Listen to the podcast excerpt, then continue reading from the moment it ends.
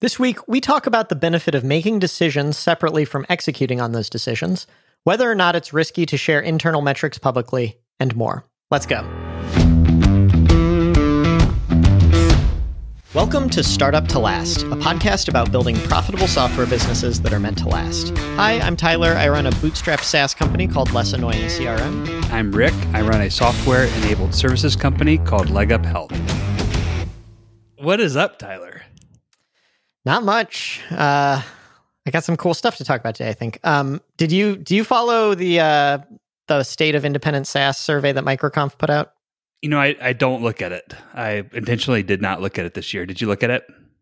Yeah. So they they just released it. D- did you fill out like I think last fall they sent the email out to like collect data from people. Did you fill that out? I opted out because I'm not technically a SaaS business, mm. so I felt a little bit like it wasn't for me. Gotcha. Um, is there a reason you don't look at it? Is that also because you're not a SaaS business? I think there's two reasons. One, most of the data in there probably is not actionable for me right now, and I look at it as a distraction. Um, and all I can do is probably get envious of what's in there. So I abstained mm-hmm. from looking at it. That's probably smart. I probably should do the same. Yeah, I, I was reading through it like I'm interested, but I don't know what there is to get out of it. But I have a complaint uh, that it's not about this survey. I want to be clear. I think it's very cool. If, for anyone who's not familiar, if you just Google state of independent SaaS, it's like tons of SaaS founders kind of give metrics and stuff so you can benchmark your business. But I keep hearing this from various people that like the payback period on advertising should be whatever. And by payback period, I mean they say like if you spend $100 on say Google AdWords, what should how long should it take to get $100 back in revenue from your customers such that you've kind of broken even and then everything after that is profit? Is that how you understand the term payback period? Yeah and usually it, it's there's an acronym in front of it called cac or customer acquisition costs and um, yeah it's like how much how long do you does it take to return uh, an investment in marketing or customer acquisition? Yeah. Do you happen to know at PeopleKeep like what your payback period tended to be? Oh yeah it was very focused on that. Um, when I was there, it was about six months. Um, that being said, we were not in growth mode. We were we were pretty much do, we were as lean as we possibly could be on customer acquisition. If we had been trying to grow, our CAC probably would have quadrupled. Yeah, so it would have. Okay, this is what I don't get. I see lots of people like on indie hackers and stuff like that, and on podcasts that I listen to say you should have a payback period of maybe one or two months, four months is maybe the worst you should accept.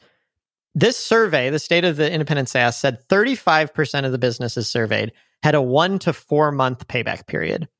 This seems just wrong to me. Like, who is getting a one or two month payback period? And if you have that payback period, shouldn't you be like 50xing your business every year? Like, why are you not just pouring all of the money that exists in the world into this channel? I don't get it. Well, the payback period as a standalone metric doesn't tell you enough to decide whether or not to pour gas on the fire. I mean, if your if your payback period is five months, but then you only have one month of profit after that, and then the customer churns, it's not necessarily a great business, right? That's like, like almost impossible to imagine though because people don't all churn at month six. Like your payback period would be really long if people are churning in the first six months. My, my point be, is that looking at payback period in isolation doesn't tell you enough to make a decision on whether you should pour gas in the fire. Uh, it's retention customer retention and lifetime or customer lifetime i guess is the the term needs to be taken into account. It needs and to it, be taken into account but would you agree that if you have a one month payback period like like what what could possibly be happening with churn such that it doesn't make sense to be pouring gas on the fire there? Uh, you're not churning 100% of your customers that second month. I mean, I hopefully you're not, but if you have a business that is that way, you could be. Um, SaaS, because we're we're talking about software as a service, it's unlikely that would happen. But yeah, I mean, okay, so you're right; it could be the case, but the, 35% of these respondents they didn't have that like they but why are but they this, not just I, growing so much faster? I don't get it. But that's the thing is like this is why cac payback is it's such by itself without any context is such a useless metric because listen if you're in a steady state where you're not trying to accelerate your growth you're just happy generating x number of leads you're you have that dialed in and you're going to be able to optimize your CAC to a low number.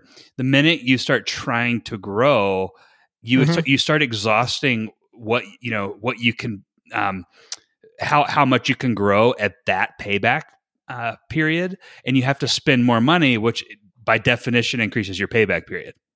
Okay, so you just said something I, li- I like, which th- the only viable argument for why this is true to me is that you aren't trying to grow faster. I have a hard time imagining 35% of respondents that's true for, but probably some of them they're just like, we've got all the leads we need. I don't want to grow any faster. Why why would you pour more gas on the fire? I get that one. But what should naturally you just said a thing that I think a lot of people don't understand intuitively, and I had to learn the hard way. If you've got, let's say, Google AdWords, you're spending $100 to get, and, and it's a two month payback period. So you get $50 a month or whatever. If you move your budget to 200, it doesn't just scale linearly. It gets worse and worse and worse. And until eventually it's like non-viable. Like we went, we did this Ring Serum. Right now we can spend about $3,000 a month on AdWords. If we go to $10,000 a month, the, the, I don't know if it's cost per click. I don't know what, what metric gets more expensive, but the whole thing stops working. But I'm surprised people stop at two months.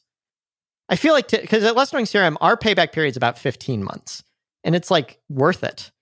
I'm surprised you wouldn't stretch it a little bit more than that because it's still easily if you have a six month payback period that's fantastic like financially I think the answer is yes, you should. If one, you have a good place to invest the money where you think you can get a reasonable payback period, or two, you have an area where you think it's worth experimenting into new growth channels.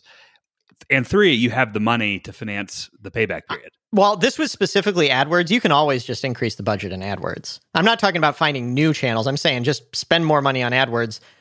Uh, anyway, by experimentation, i'm just calling not- bullshit on it. I think it's i think it's a lie. I think these people are calculating it wrong or something's wrong. This would be the greatest investment. I mean the roi annualized would be like thousands of percent and you're an idiot financially if you're not pouring money into that I think I think a lot of people with low payback periods that are smaller businesses have have very low marketing budget and a, like one repeatable channel that isn't very scalable or like it, it works and predictably every month or year but it doesn't Mhm. it's not something you can like lever up and down and so my, 100%. my hypothesis is that that group is a the, the group of really low paybacks is probably an optimized business that is really diff, difficult to um, grow predictably and controllably. And so, therefore, you have to run it tight on a payback period basis. yeah I don't know. I, I, still uh, think all these serve, but I want to agree with you real quick uh, that part of the challenge with benchmark s- surveys like this is that they you create these averages and medians that taken out of you know without the context of how the other metrics are working for that specific company don't mean anything because yeah a payback period, you know, with a anyway. Your Yeah, bit, okay. So I've did you get high any? I have a question period. though. Did you get any? Yeah. Like, just kind of coming back to the topic, which is, do you did you get value out of the survey, or did it just make you mad? yes Okay. Uh, what did you? well, it did, it didn't make me mad at all. I because I, I think I'm I'm happy with how our metrics compare. Um, the thing I learned, the the most valuable thing to me was uh, what I forget exactly how they analyzed it to come to this conclusion, but basically, what channels are the most successful SaaS companies using to grow? Um, I they probably fra- framed it a little differently than that, but the thing I liked seeing was SEO was so word of mouth was number one, which is probably predictable to be expected. I've kind of been under the impression that SEO has been dying for a long time and it's harder and harder to get it to work. That was the second most popular one for saying this is a channel that's working for me, which I found valuable because I'm a, as I- maybe I'll mention later today, we're about to start looking at new marketing things and I really want SEO and content marketing to work. That gave me like confidence to go into that field. good. Yeah, that, that makes sense. But uh, th- there's 90 pages in the report and that was the only real value I got. But I, I like that they do it still, you know. Yeah. Why do they do it? Well, because it's microconf, and they, I, I think it's a good way to get a lot of. They just want every bootstrapped SaaS person to like n- think of them as it's content marketing, right? It's it's so, so like it's Inception. They're using content marketing to tell me to use content marketing. Anyway, what's up with you? My big update is that I officially have installed a. Is it WAMP or WAMP? I've always said WAMP, but WAMP. I've got that nasally Midwestern thing going on. I got I, I installed the WAMP uh, server and I started learning uh, PHP. If you're not familiar with the acronym WAMP, M is in mom. Um, it stands for Windows Apache uh, MySQL or MySQL, depending on how you pronounce that, and then PHP.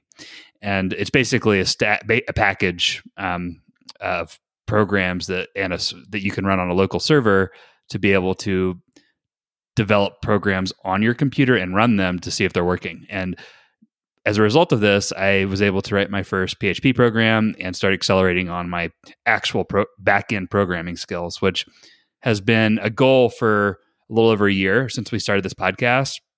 Um, and uh, I am so I just want to st- say it's going r- really fast, and there I think there's two reasons for that.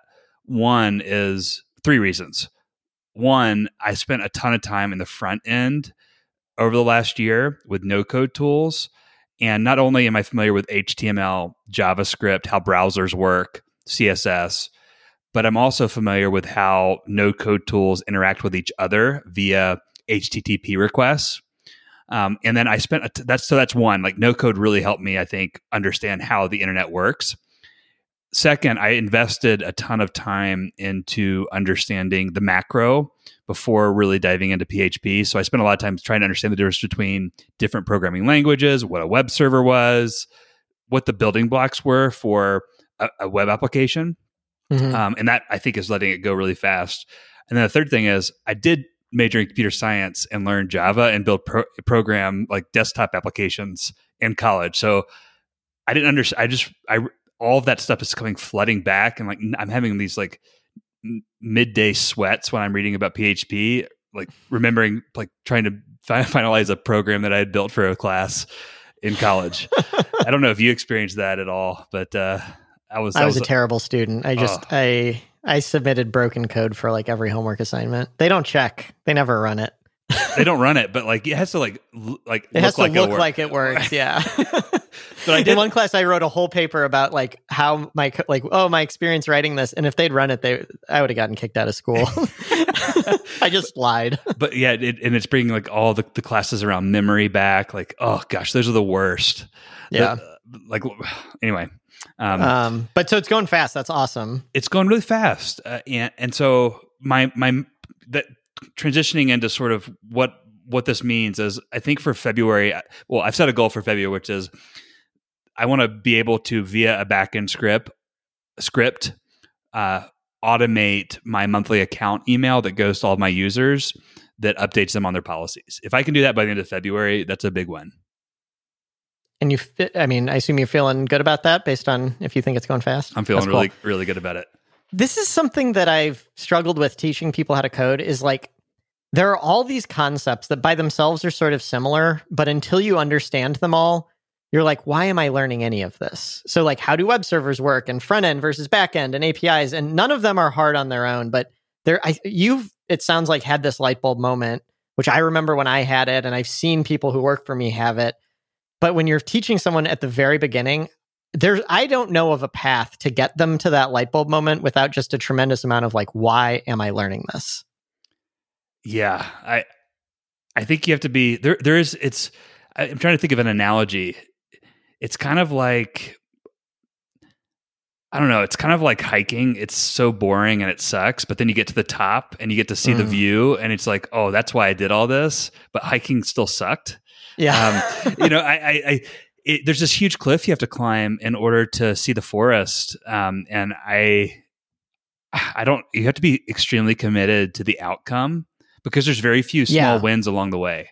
Well, that's the advice I always give people is yeah, like exactly what you had. You you're like I need to build this project. It's not that I need to learn to code or need no code or anything. I want the outcome. But the problem is so many people, especially like a lot of college students reach out to me and ask about this. And it's like you don't you're a college student, you don't have a goal yet. So anyway, that's tough. So, so I, I, experienced this with an intern, um, Dane, who was a really cool uh, intern this summer, was our product uh, um, he did the product internship.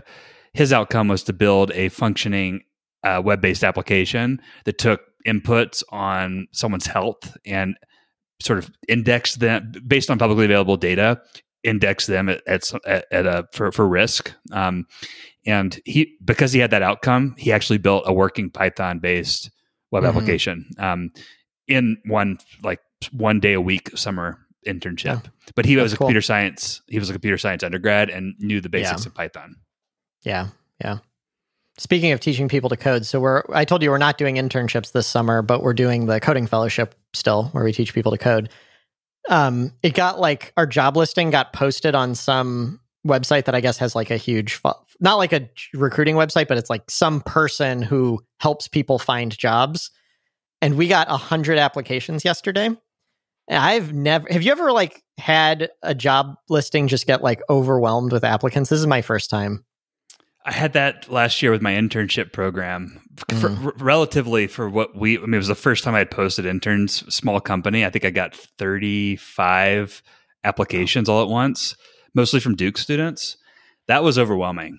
Like, yeah. Cause our normal strategy is like, let's just set up a call with everybody. And you can tell pretty quickly in a call, but we, we're not going to set up, we now maybe have 150 applicants. We're not setting up 150 calls. And I now appreciate how hard it is like everyone's resume looks the same and it's just like how do you tell who's good and who's bad based on like a resume and whatever fields we ask them to fill out when they apply. It's tough. What i did was maybe you're probably figuring this out but it's you have to you have to if you i went through every single resume um, and there were ones that stood out. And i set those aside and i said these are people there's like five people these are people that i want to have a conversation with Mm-hmm. The rest of these people, the remaining 95, they need to do something to self select in in order to get an interview.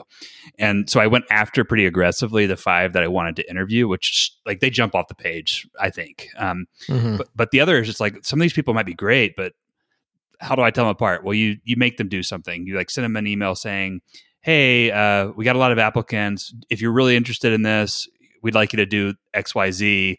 And it sort of lets them take opt in by doing that something uh, special. That that makes a lot of sense. We may be doing yeah okay. That gives me some things to try out. Cool. What uh, what else for you? Let's see. Is I that's it on my updates. I'm, I'm cool. pretty focused on on programming at this point. Nice. We're gonna. This is gonna turn into a technical podcast pretty soon. um, so on my end, I, I keep talking about this Webflow project. I'm it's so so close. I think I'm targeting a week from Saturday to be the flip the switch. Hopefully, um, I think it may lead to some downtime, so we're going to do it on a Saturday night when nobody's using the site. But uh, yeah, we've we've spent almost a year porting our whole marketing site over to Webflow, like hundreds of help articles, thousands of blog posts, um, right and then and then along with that we have to move the subdomain of our app which i didn't realize how how much work that would take. So anyway really coming close to it. I'm going to stop talking about it soon i promise. So so uh, what what exact are you in testing phase now? So the the webflow part itself has been done for a week or two. So eunice on our team is like she's the marketing person who all of the no code stuff she did um, and by no code, I just mean stuff that doesn't involve deploying code to our server. But there's a lot of like, we have to get all, everything that currently runs on www.lessannoyingcrm.com, we have to move to account.lessannoyingcrm.com. So I've been doing that. So we're not quite in, we're kind of doing it piece by piece. So like right now, if you log into Less CRM from www, it takes you to account.lessannoyingcrm.com and that's where the app is. But there are still like webhooks. For example, we sync with Google Calendar. Google Calendar knows to tell us when an event is updated. It sends that message to www. So we have to go in and all these places we have to update to start going to different URLs. So that's kind of where we are right now. But isn't this what when constants can really help you out? Uh, yeah, yes. you like that? Uh, yeah, very good. we that's exactly what we use for these. Yes. so the problem are, is we set them to the wrong things originally. And so is it pretty easy to go through and reset the constants? Don't you have to isn't that just one update? Uh yes. This is a combination of things. One is like over the years the code base has just gotten really, really big and messy. And you know the concept of technical debt that like, yeah, if you could go back, you'd be like, why did we write it that way? And it's like, well, no reason. We just we're moving fast. Um it's partially that, and then also just yeah, you you mentioned testing earlier. You have to change it in a way. Uh, so what ends up happening is you have to leave the old one working and deploy the new one, and then update it. But when we have a team of six people, you have to also make sure no one updates the old one or else and then when you switch you delete their changes so there's just a little bit of coordination going on i don't know I, I, appreciate now how like really big companies you're like why does twitter need a hundred engineers working on like some little feature that you would think is nothing? And it's like it just gets more and more complicated as the code base grows. Yeah and you've got more people working on different things. Mm-hmm. cool. So uh, yeah i'm really really excited to have that done and because of that that will unlock all kinds of marketing pro like we haven't done any real marketing for a while because we've been working on this. Have you queued up projects and are and they're ready to go? Or is there going to be this time period once this gets done where you sort of start queuing up projects and prioritizing them? Uh good question. We've queued up the fr- i'd say we've broken it into two phases for eunice. Eunice puts four days a week into this and i which is a lot more than i do so she's the main person. Um and then I have a little one of these little retreats I mentioned coming up in two weeks where I'll be working on stuff. I don't know what I'm going to be working on yet. My plan is at the beginning of the retreat to I have a long list of ideas. I haven't prioritized it yet. But for Eunice, the plan is so maybe I've told you this before. I think we've been a victim of our own success, which is to say we have say 1100 or something like that free trial users coming in a month just without us doing anything. And so every marketing project we try have tried in the past five years, we're like, well, it needs to be a meaningful percentage of 1100. And it's like really hard to go from zero to like 100 new free trial users, you know? So we've like either A, taken on way too big of projects because like you need to be super ambitious, or B, we take on small projects and they wouldn't move the needle enough and we've kind of, we'd kind of lose interest. And which this is just stupid. This is like a mistake. So what we're trying to do this time is say what what are some small things we can do that should lead to wins quickly. Uh, I shouldn't say quick wins. What are ways we can say, go back to the early days and say, I'm going to get small wins quickly? Small wins quickly. Yeah. And start building um, some momentum and pro- like, yeah, the progress is the great motivator. Right. Exactly. And so I, I'm interested in your thoughts on this. We're thinking the the best way to do that is to take things that are working somewhat, but that we have completely neglected and just tweak them. And so the things that are working, we have like a lot of content on our site. None of it's killing it, but I bet if we just do a general SEO improvement, some our traffic might go up a little. Yeah, um, the, yeah. the and the quick win with that is applying the Pareto uh, principle across web pages, where you just go, "Where's if you do a, a two x Pareto, where you go, where is uh, ninety? What are the ten pages that are doing ninety percent of the traffic, and then you do another." Mm-hmm what are the what are the 10% of, of those pages they're doing the 90% of the leftover traffic that should get you with a small list of pages to focus on yeah yeah that feels right to me good news on that front by the way like we ran a little like seo audit thing on the web just like webflow by virtue of being faster and following more best pr- practices our score went from like 70 something to 90 something so just like across the whole site, like every single page. So That's I don't know how much of a difference that'll make, but yeah. That's great. I have you run a, a site speed test on Webflow? Yeah. So what the thing I was just talking about was uh, Chrome Lighthouse, which is the thing that's built into Google Chrome. So it's there's four things: it's performance, accessibility, best practices, whatever that means, and SEO. So on average, and then it gives you one average score. So our average score went from 70 to 90. Can you send me a link to this uh, following the podcast? I'd be interested in testing my live application because I I tested mine and I was getting a really low score, and I can't tell if that's how I've conf- if that's something I'm doing wrong on Webflow or if it's maybe a tier I'm paying for or what. One important thing to do. So I, I will send it to you, but people might be interested in how to do this because it's super easy. It's built into Chrome. You just open up the Chrome developer tools, which is like F12, mm-hmm. um, and there's all these different tabs and you go to like on the far right of the tabs, it's like elements, console, sources. The far right one is Lighthouse.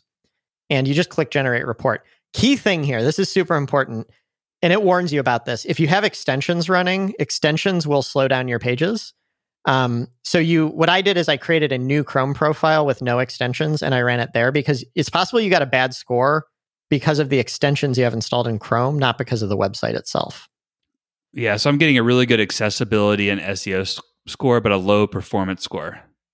And it looks like Okay. it says Chrome extensions neg- neg- negatively affect the performance. So Yeah. that's probably exactly what's happening. I do have a lot of extensions installed in my browser. Very helpful. Yeah. Thank you. The only other thing that could be causing it is like I think the most common performance problem we ran into is unused JavaScript. So if you have like a lot of third party like an intercom widget and you're doing a lot of no code stuff, Memberstack or all that, those could definitely slow it down too. Interesting. Thank you. Um so yeah, now we're starting to get into uh marketing stuff. I have a question for you, Mixpanel. Have you or in the past KISSmetrics was a thing, although I think they're now defunct. I don't know what the other alternatives are. Have you used something like that before? Not successfully. So you, have you used it unsuccessfully? I've tried using analytic platforms before, and I, I maybe I, they're just maybe they're just maybe I'm just too stupid to get get them, but I I rarely get value out of them. yeah. Okay. The re- I I had this on my long list of marketing things. Like, take a look at it. In the past, I thought of it as a really expensive thing, um, and they changed their pricing model in a way that makes it way way more appealing to me. It used to be based all of these. I, I haven't looked at these in like five years. Five years ago, they all priced based on the number of events you track, and now they just and maybe I was just misestimating. I had a really hard time figuring out what is this going to cost, but I was coming into this thinking it would be a thousand dollars a month to use Mixpanel. Now they just do monthly tracked users, which is like the number of users who have some kind of activity in a month. Way easier to wrap my head around, and I now see it would only be like a couple hundred bucks a month for me. Can you help um, me understand the use case for less annoying CRM? Because I I really struggled to figure out a use case for this. PeopleKeep, um, that was like what what is your why why are you even what problem are you trying to solve by going to Mixpanel? Yeah. So what I'm trying to start doing that I used to do that I haven't recently is just like really rapidly iterating on marketing stuff and like just experimenting and trying stuff out. And a key part of experimentation is like you try something, but then you have to know did it work or not.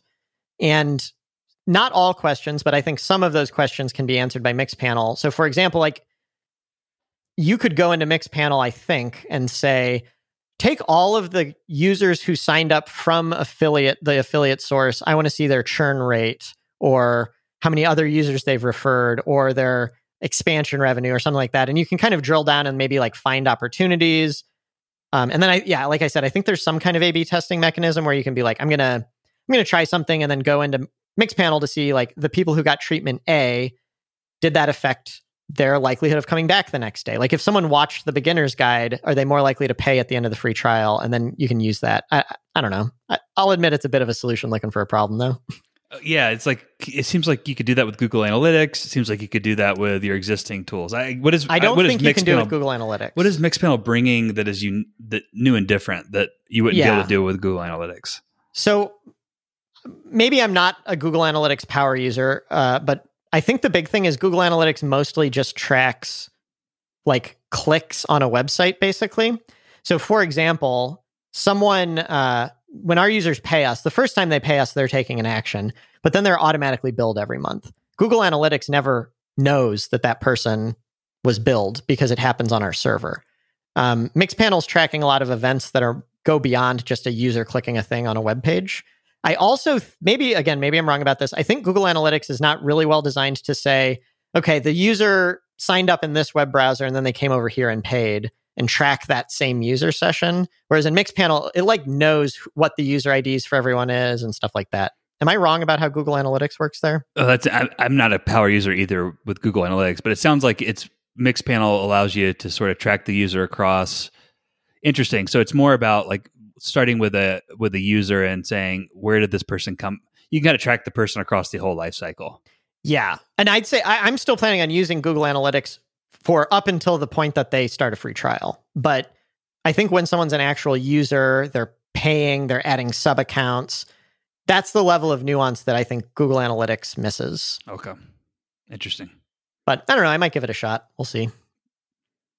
If you crack the Um, code on analytics, I would love a tutorial.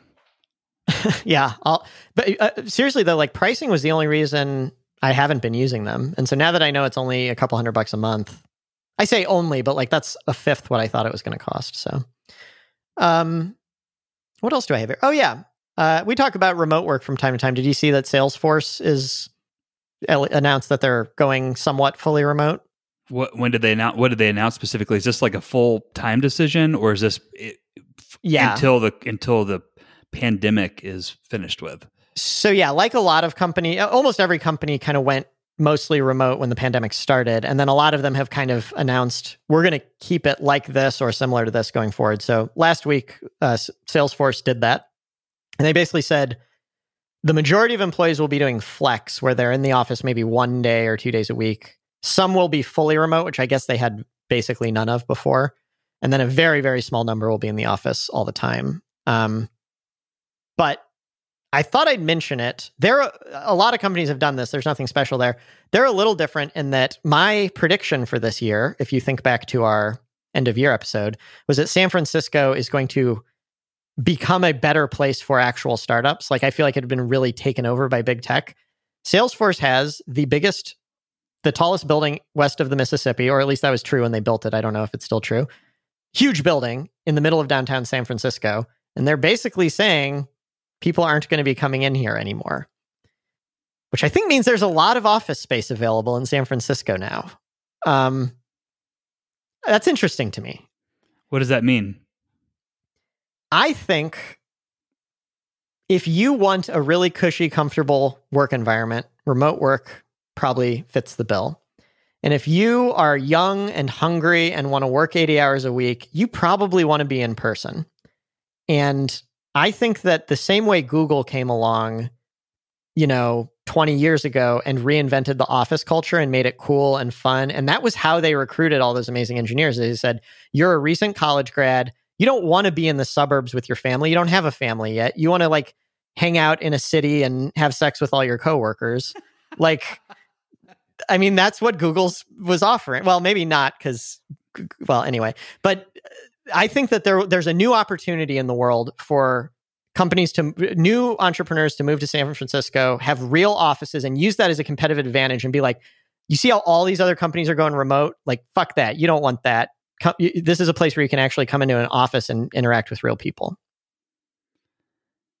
it's funny how cycles go you know it's as soon as something becomes the norm there's always an anti of that mm-hmm. and mm-hmm. Uh, it just speaks to differentiation being important yeah well and but a year ago even if you saw this coming you would have been like well you have to do that in austin or you can't do it in san francisco but now like i think there's just millions of square feet of empty office space that they can't lease in San Francisco. This seems bad for San Francisco, not good.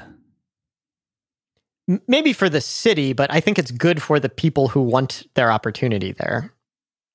Which are mostly people who don't live there to begin with because it's mostly transplants, right? Like Yeah, it's for the new the new generation of tran- transplants should be happy about this. I guess is what I'm saying. And do you think that the new generation of transplants is going to continue to flock to San Francisco yeah, I my I mean my prediction this year was that yes, but we'll see. Mm. Not as maybe not as much as before. Like before, it was like every single company, tech company in the world was in San Francisco. I'm not saying it'll be like that, but I don't know. I lived there for five years. If you're bootstrapping, it's a stupid place to be. But if you're raising money, there is something magical about that city. I think that's fair enough. Um, cool. You got any rants or shout outs you want to talk about here? I I, I want to hear about this plucky one to one. Yeah. Okay. So I saw someone on Twitter uh, tweet. There's this Plucky is some company that I don't know what they do. They're like management consultants or something, but they have this little product as a side project, from what I can tell. And they it's a deck of cards that just has like one-on-one questions you can ask your employees.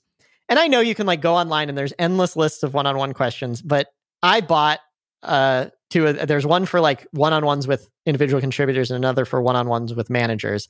I bought both for myself. I just have these two decks of cards sitting on my desk now.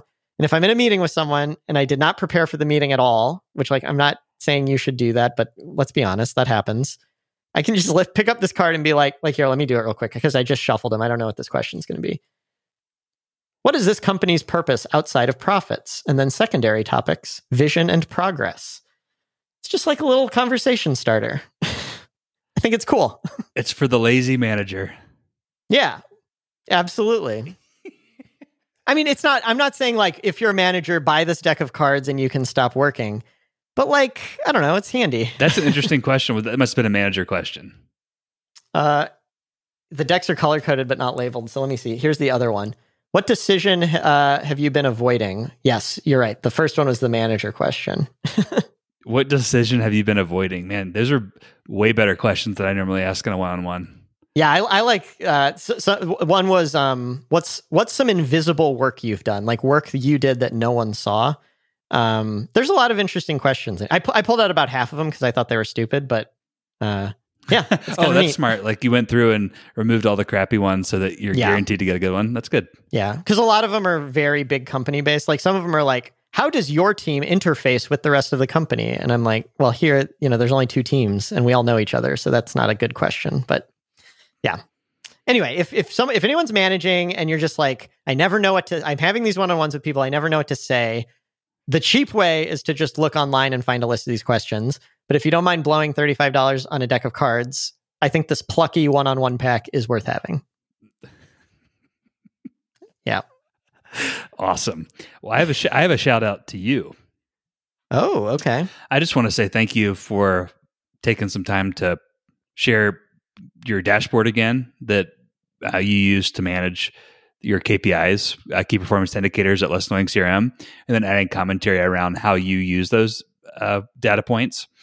I, I thought that was really interesting and a really easy way for people to sort of live in your sh- shoes for a moment um, and understand what it's like to to be um, the CEO of a, a few million dollar business. Um, did you get any interesting reach out as a result of that? No. So this is how bad I am at Twitter. So if, if anyone didn't see this, like if you follow me on Twitter, I posted this uh, a few days ago. I, uh, I I worked pretty hard on this tweet thread. I was, you know, I like took all these screenshots and wrote commentary and stuff, and I tweeted it, and like nothing happened. And I was like, "What? I'm surprised. People normally like this type of thing." I tweeted it in the middle of the Super Bowl, I forgot the Super Bowl was happening, so no one saw it. Basically, you need to retweet it to like today. I, I did retweet it Monday morning. Um, no, I, I, got some comments and actually a couple of really good like questions and pushback and stuff. But uh, you, I, you never know what's going to blow up on Twitter and what's not. That one was a bit of a dud. well, if you haven't seen it, you should check it out because it it actually is one of those. I mean, not many companies share that type of information. So I, I was a little nervous, in particular, about the cash flow sorry, I didn't uh, the uh, financial model one where it's like you know here's our profit every month and here's how much money we have in our savings account. Yeah, but that's that's transparent, man. I thought about the like what what bad thing can happen from sharing that. Like, what do you think? What like imagine the worst scenario. What what what's the problem with sharing that? I don't know. Maybe someone kidnaps one of your employees and holds you ransom for the bank account. Yeah, that's actually pretty close to what mine was. I we didn't used to share this stuff because of patent trolls. We were like, uh, if people don't know, a patent troll is someone who like sues you for a patent infringement, who's probably wrong. Like they won't win the lawsuit, but the idea is like you can't afford to defend, so you settle even though it's a frivolous lawsuit. When we hit a million dollars in ARR, we agreed we have enough money to defend a patent lawsuit now, so let's start sharing our numbers. That's yeah, it, it's true. Like the only thing that you have to worry about is people using that information to take advantage of you and it doesn't seem like that's a huge risk. I mean, compa- yeah. I, I, guess like if someone like Salesforce w- wanted to put you out of business, they could use that information potentially to say, "Hey, like let's let's wrap these guys up in litigation so that." they can't afford, but they could do that anyway. I mean, right? They know that we're smaller than them. Yeah, yeah. It's like so. Yeah, I don't see. I don't see much downside, honestly, other than like some. If you care what other people think, and that matters to you mm-hmm. a lot, then potentially that could be a negative mental health decision. But I don't get the impression that you two care too much about whether people think you're you're cool or not because of how much money you have in the bank account at Less Annoying CRM. Yeah, yeah, fair. Um, but cool. I'm glad to hear you uh, enjoyed the thread. Yeah, one person. yeah, well, it's it's it's it's not necessarily just enjoying. I just I really I, I know how I know how much time you put probably put into that to explain it and add context, which is probably a good exercise for you to go through anyway. Um, but yeah, it's it's one of those things where it's like you don't see that type of content very often. That's fully transparent. So anyway, good job. Uh, I I don't want to beat a dead horse here, but I just want to respond to one thing you said there. Tweet threads, I think, are such a great writing writing exercise. Be, like the problem with it is I never communicate enough. Like when people ask questions, I'm like, if this were a blog post, I would have explained that, but there's just not room. But it, like forcing explaining like complex, you know, metrics into like 280 characters is a really good exercise. Yeah. Um, shifting gears here, uh, I think uh, you're you you may have contributed to this most recent trends.vc report um, uh, called competitor risk but i really liked it um, and it gave me some some some verbiage that i just wanted to share real quickly on how to uh, how to think about a, a business space or market segment uh, for how, how, how good of an opportunity it is for boot, a bootstrap business, and the word is fragmentation. And frag- fragmentation is exactly why I think I'm excited about the leg up health space and the leg up benefits space of individual health insurance and small business benefits, um, respectively. And I'm really just want to kind of give a shout out to Drew and whoever you and everyone else who contributed to that uh, report because I've been searching for the word to try to explain to people who aren't familiar with the business why I like health insurance. Um, mm-hmm. And uh, it's because it's a highly fragmented business that means there really isn't a whole lot of competitive risk of a of a uh, you know dominant takeover by some VC backed company.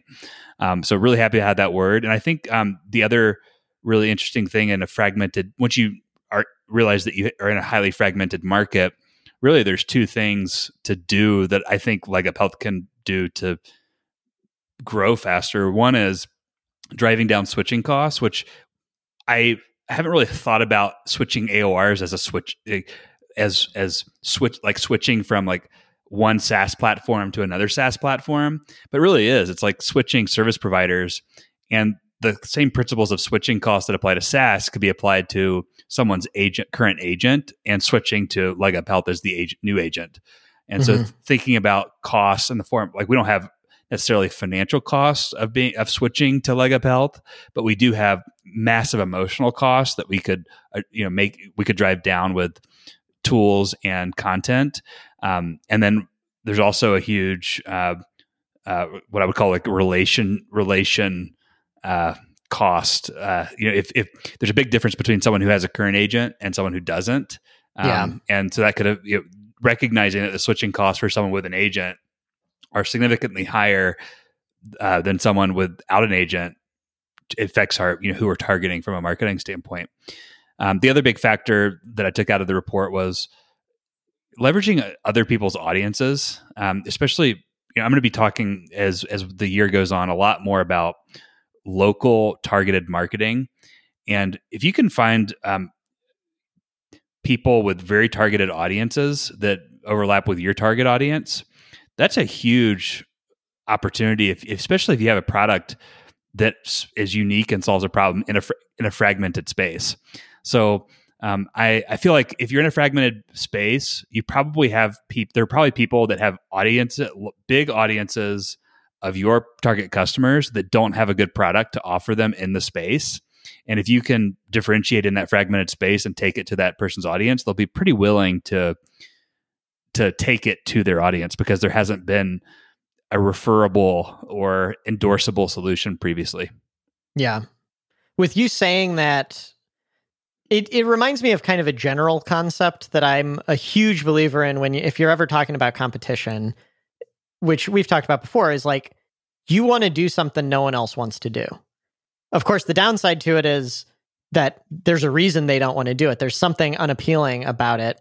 But what's so important to understand is if your competitors are venture backed and you're not, or there's some other fundamental difference between you and your competitors, it's possible there's something that's really unappealing to them that's not really unappealing to you. And this fragmented market thing, I think, is a great example of this to a bootstrapped company, it's like, oh yeah, we're just going to sell health insurance to people in Salt Lake City. To a venture backed company where they're like, well, we have to be worth a billion dollars in five years. We can't do that. Like that's not a path towards being that big that fast. So I think it's a really interesting way of saying like this is so unappealing to other people, and it's it's a, a plenty big enough market for you right now. Oh yeah, And the reality is, if you if you crack the code on a on a fragmented market over time, you can make it the bit the market less fragmented. I mm-hmm. believe that, um, but it just takes it takes a lot. I think it will take a lot longer uh, to do that, and than it would uh, in a non fragmented space or more blue ocean space this has been our from the very early days of less annoying crm this is kind of like a theory or a hypothesis we've had that i wouldn't say we've proven out yet but we're still pursuing is so like small businesses are really shitty customers to go after not not that they're bad customers but they're hard to go after because um there's not a very like they're not they don't pay enough to justify sales you can't ha- and and that's how the the normal enterprise SaaS playbook is entirely based on sales, right? You go raise a bunch of money, you hire a big sales team, and basically twice as many salespeople means twice as many new customers. That's how you double growth. Um, that doesn't work with small businesses because the the unit economics don't work. So like there are ways to reach them, but it's just much slower and less scalable. And the theory is if we're just more patient than everyone else, eventually we can get them all, but it's just going to take longer. Uh, yeah, it's like if you want to build a business, you almost have to build a startup to last business to win in a fragmented industry. Yeah, I think that's right. Looking at like uh, to stay on small businesses for a second, the only company I can I've, i can think of that like has really nailed this is Intuit. Gusto, Everybody uses QuickBooks. Gus, Gusto is another one. They're they're they're That's not fair. quite where Intuit is, but they, they've they're working they, on it. They, they've they've done something where they're they're taking payroll, but it'd been done before with Paychex with technically sales reps. Interesting. Yeah. I think of Gusto as like appealing more to a startup crowd, but maybe that's like less true. And I'm realizing that both of the examples we're giving, a small business accounting software and small business payroll, is they're the definitions of highly fragmented business. Like they are highly yeah. fragmented. Those right. those are just the two big players, right? Like um, Intuit is the big player in accounting, but they're not by any means the only player. And if you wanted mm-hmm. to start accounting, if you want to build an accounting software tomorrow, like you probably there probably is a bootstrap of a business there um, in some niche. Mm-hmm. Yeah. Well, less accounting, who people confuse with us because we both have less in the name, is is one of those. Yeah. So, uh, as much as I hate Intuit, I kind of dream of being in their market position one day. And what is it about? What about it is do you envy? Is it is it the brand awareness and the and the stickiness, or is it the like they have a huge accountant following that gives them a competitive advantage. Is it the market yeah. share? What what is it? I, I mean, all of those are the reasons, but I'm just when I talk to customers, hey, what what email do you use? Maybe it's Gmail, maybe it's Outlook. What you know, what this do you use? What that do you use? But they all use QuickBooks. And it sucks. I don't like QuickBooks. To be clear, I don't envy the product there. And they're also behind TurboTax, which is an evil thing. Like Intuit is a company I hate. But I just every customer I talk to uses QuickBooks, and it's just that like they they're amazed we don't integrate with them. They're like, we are small businesses, and you don't integrate with QuickBooks. What? Um, I just want I want Less Annoying CRM to be that. I want them to be like, we're small businesses. Of course, we use Less Annoying CRM. That's cool. But we'll see. yeah. So anyway, um, do you? I think did you contribute to that? Or yes. That, yeah. Uh, yeah, I've I've now done three. I've talked to Drew for three of these uh, reports he does. It's very cool because you you said one of the things you got out of it is the term like fragmented market. When we talked, he did not have the terminology figured out, and I didn't say this to him because we were talking about other stuff. But all the terms he used, I was like, that that does not communicate the idea at all. Um, and then like so, like what he does is over the course of a week, he just talks with 10 or 15 different people and the ideas evolve until eventually he has a really good report. But it's cool being in the middle of it and realizing how ill defined it is at that point. Yeah, it's it's interesting. Just kind of shifting gears for a second, related to this, if I can go down on tangent. The there's there's an interesting sort of content play. Drew is is is doing it. It's where you have sort of a weekly cadence of sharing highly high signal, low noise content around a specific uh, topic that you would probably pay to get. Um, but then you source it from people and give them credit, and you sort of create this uh, shared momentum, like share, like kind of virality almost into each report. There's another guy doing it in North Carolina. I think his name's oh, I can't think of his name right now, but Kevin it's Software Advice, I believe, is the name of it. But he's basically doing a similar thing to Drew, where he talks to a bunch of people around a topic every week, and then uh, sends out a bunch of software ideas. Software ideas is what it's called, I think. Mm. And it's basically if you're looking to start a business, he'll curate a list of the best ideas um, on a. I think it's a weekly newsletter. But see, if you want to like get paid to write content, if you go talk to experts, get focused on something, and then take like a bunch of let's just say 20 hours of conversation and boil it down into like a 10 minute read there's probably someone willing to pay for it um, if you pick the right topic. Yeah. And the experts, I think, are happy to do it. Like, assuming you have a following, because it, it makes that, like, every time I've talked to him, I'm, I'm like, I think he's doing me a favor.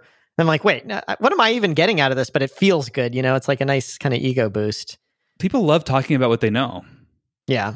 But the flip side to what you just said, I uh, now appreciate how hard this would be. Like, imagine having 20 hours of conversation every single week to put out this, you know, very, very short report. I mean, it would be exhausting. I think if you like that learning though, it can it's also highly ener- like energizing, but it's not sustainable. Like it's one of those things er, it's not scalable, I should say. It's one of those things where it's going to be I feel like this is this is a business that eventually like either this is something you just love doing and it's your passion and you just do it for the rest of your life, or you probably stop doing it at some point and move on to something else. Or maybe you figure out like how to systematize it, but I think it's just not the same if you tried to hire someone to do it. Yeah. If yeah, if Drew said to me like, "Hey, can you do you want to talk to this person I hired?" I'd be like, "No, I don't think so." But can you imagine a better position to be in to find the next opportunity? Like my job is to spend 20 hours a week talking to the most influential people in tech. I'm I'm not putting myself in that. I'm like the least prestigious person he's talking to. I mean, he knows and, everybody. And and I'm getting paid to analyze the trends. And so if you think about mm-hmm. it like he incorporates a lot of what he writes about into his business of trends.vc and you can see it. Like he'll write about yeah. something and then all of a sudden like there's this like little thing. Communities for example it's a circle community. He did a vc trends.vc on communities. So mm-hmm. there, he's it's like a perfect playground of first of all i think it's probably generates a decent amount of cash which is it's not a bad it's a great ca- cash business it looks like. Getting paid to learn um, you're getting paid to practice uh, you know business principles and the learning that you have is he's analyzing every trend in SaaS. I mean, yeah, like yeah, it's a great stair step. Do you know Rob Walling's stair step? We've approach? talked. To, yeah, we've talked about it. It's like the perfect. It's the perfect step. Uh, yeah. I so if you, I think like if as I think about like monetizing content, I I like that model of taking lots of hours of really good content from experts and boiling it down into something, I think that's a really interesting way to go.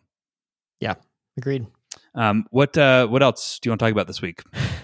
Um, I have two more topics listed, and I don't want to talk about either of them. You got anything?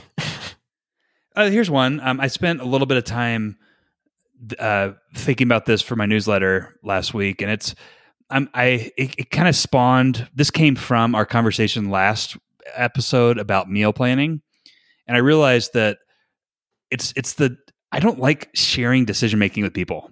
So it's exhausting actually. Like when you have to make a decision with someone, mm-hmm. it's, it's awful. So I'm now becoming much more aware of the separation of making decisions and then executing on decisions, not just with other people, but in my own day. Like, oh, this that work is I'm doing that work so that I can make a decision, and then no, I'm doing that work is actually executing a decision I made previously.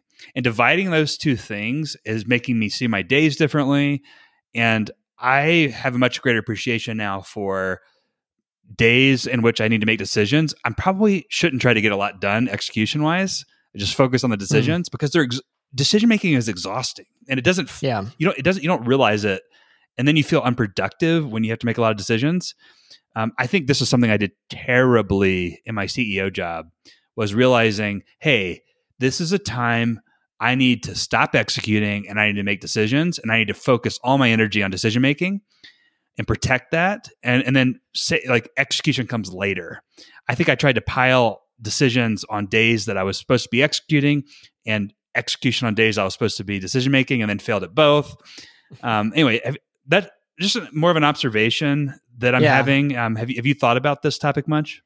I uh, not in these terms, but I can. I'll give an example where we landed on a process that f- it's almost like we knew what you just said, but we didn't think of it that way. And that is, I think I've talked before about this jog system, which is sort of our play on the concept of a sprint.